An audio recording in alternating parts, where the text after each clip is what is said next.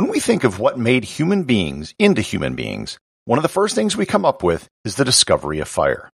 The control and use of fire is one of the earliest things which our ancestors did which separated us from other apes and began us on the path to becoming modern podcast listening human beings. Learn more about how humans came to use fire on this episode of Everything Everywhere Daily.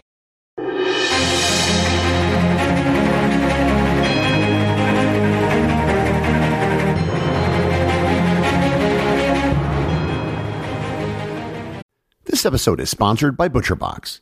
Summer is right around the corner, and that means cookouts. No matter what your preferred food is for a cookout or a barbecue, ButcherBox can help you make it the best. If you want to serve up some hamburgers, ButcherBox has grass-fed ground beef to make the perfect smash burger. Want to cook up some steaks? Well, ButcherBox has that too, with some of the best cuts of steak such as New York strip, ribeye, and filet mignon. Do you like grilled chicken? Well, ButcherBox has some of the best pasture-raised chicken that you will find anywhere. And if you really want to wow people at your next cookout, you can try grilling some of their wild caught salmon on a cedar plank. Sign up at butcherbox.com slash daily and get a special deal. ButcherBox is offering my listeners a free for a year offer plus an additional $20 off. You can choose salmon, chicken breasts, or steak tips free in every order for a year. Sign up today at butcherbox.com slash daily and use code DAILY to choose your free for a year offer, plus get $20 off your first order. This episode is sponsored by Heaven Hill Bottled and Bond Bourbon. I recently had the chance to try Heaven Hill Bottled and Bond, and I can attest to its exceptional aromas with hints of caramel and vanilla intertwining with its oakiness, which provide a well-rounded flavor profile. Taking a sip is akin to experiencing a piece of bourbon history firsthand. Heaven Hill Distillery may be America's most quintessential bourbon distillery. Established in 1935 after the end of Prohibition, the distillery was established by the Shapira family and has remained a family owned distillery to this day. In 1897, Congress passed the Bottled in Bond Act, which set forth strict rules for any bourbon labeled bottled in bond. Heaven Hill Bottled in Bond Bourbon goes beyond the stringent requirements of the law by aging its bourbon for seven years, not four. The end result is a gold medal winning bourbon that truly stands out. Available nationally, look for a bottle at your local store. Heaven Hill Bottled in Bond. Heaven Hill reminds you think wisely, drink wisely. This episode is sponsored by Audible.com. The audiobook which I would highly recommend on the subject of fire and early humans is Catching Fire How Cooking Made Us Human by Richard Wrangham. In the book, Wrangham makes the argument that it was cooking food over a fire which actually made us human. Cooking allowed humans to evolve larger brains and smaller guts because fire allowed us to perform digestive functions outside of our bodies. You can get a free one month trial to Audible and two free audiobooks by going to audibletrial.com slash everything everywhere or by clicking on the link in the show notes. Before we start, there are a few things that need to be clarified. First is that humans didn't discover fire any more than we discovered rocks and trees. Fire was around before humans, so the discovery of fire would probably just have been whoever we define to be the first human being. There was no first caveman who had a eureka moment when fire was discovered. What we are really interested in are questions about when people began to use fire, harness fire, and eventually create fire. Second is that when we go back this far in time, the evidence becomes very sketchy. Organic objects don't tend to preserve very well, and the odds that any living thing should be preserved as a fossil is very, very rare. Much of what we know is based on creating a narrative that fits the available facts, and the facts are changing all the time as we make new discoveries. Third, pinning down exactly when we became human isn't easy.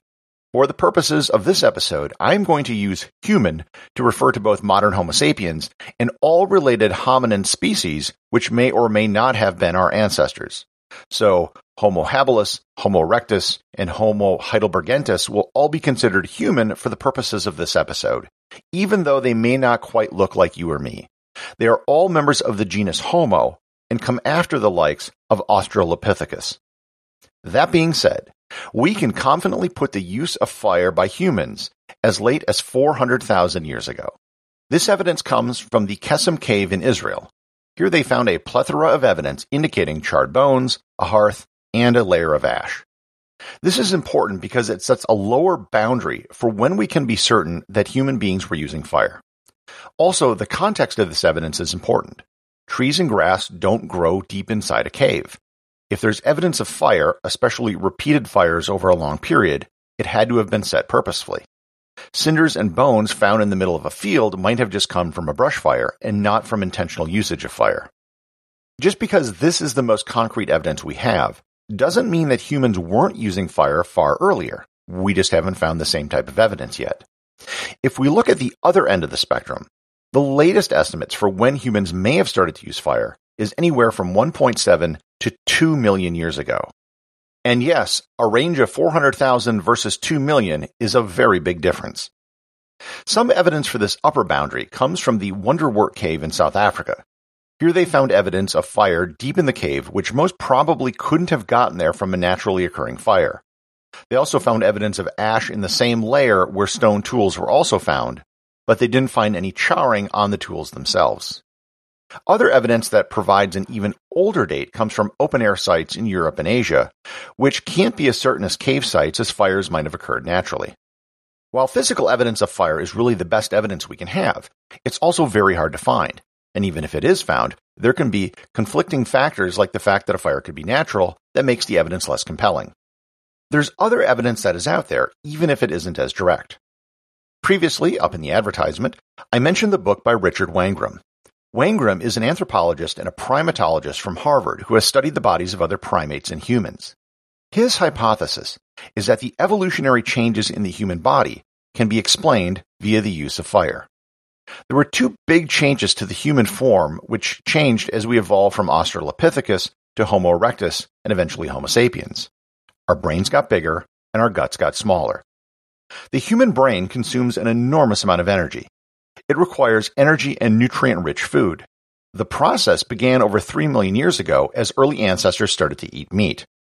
The body also has only so much energy to expend on its various systems and organs. Less energy going to one system can mean more energy going somewhere else. This is known as the expensive tissue hypothesis. In the case of humans, our digestive tracts shortened as our brains grew. Compared to other primates such as gorillas, humans have almost no cecum anymore. The human appendix is considered by many to be a vestigial organ, and many people have had theirs removed without consequence.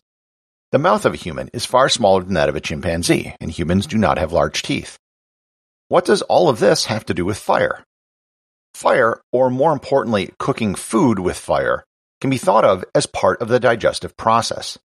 A digestive system is designed to physically and chemically break down food. This is the same thing that cooking food with fire does.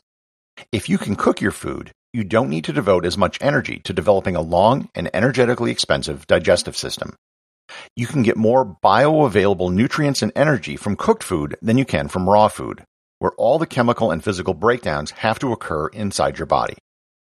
In addition to the digestive component, using fire also expanded the available food sources which humans could use. There are many foods, especially tubers, which require cooking to make them safe for human consumption. Foods like cassava need to be cooked to transform it into an edible product. Most primates have a very narrow range of food that they consume and thus a very limited habitat where they can live. The use of fire allowed humans to vastly extend that range and to migrate to every region on Earth. That is why every single culture, tribe, or civilization on the planet which has ever been found uses fire and cooks food. Even Inuits in the far north, who have very little in the way of wood for cooking, will use seal and whale fat for fires to cook food. Looking at it this way, harnessing fire wasn't a result of human intelligence. Fire was the reason why humans became intelligent in the first place. Putting what we know and what we can hypothesize into a single narrative, it might go something like this. Very early human ancestors, probably going back to Australopithecus over 2 million years ago, probably came across a natural bushfire somewhere in Africa. There they found some dead animals and scavenged the remains. They liked it. It was easy food. And they looked for more fires where they could scavenge more cooked food. Eventually, one of them picked up a burning stick and used it to create a new brush fire so they could get more food. Eventually, they realized they could get burnt food without a brush fire. If they carried this fire around, they could just start a fire to cook a dead animal they found, and eventually they could hunt their food. Carrying around this fire, known as a firebrand, was very important, and if the fire ever went out, they would have to find fire somewhere else, either from another tribe or from another natural fire.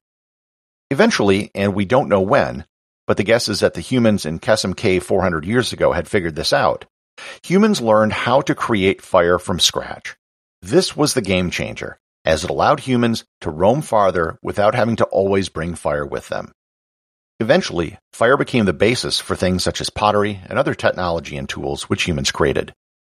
So while the question of exactly when humans started to harness fire is a pretty open-ended question and probably always will be, what isn't in doubt is the importance that fire had to the evolution and development of modern humanity. The executive producer of Everything Everywhere Daily is James Makala. Just a quick programming note. I've been getting behind on shows this week, and this was all a cascading problem from over a month ago when I moved and I got a day behind, and I've been working behind ever since. I decided that the best thing to do would just be to take a mulligan this week and start dating the shows again to the date that they're actually released. If you are listening to this in the future, none of this is really relevant because the total number of shows will still be the same. Also, this is my 75th show. Having started this two and a half months ago, I've had a lot of fun recording and look forward to doing many more episodes.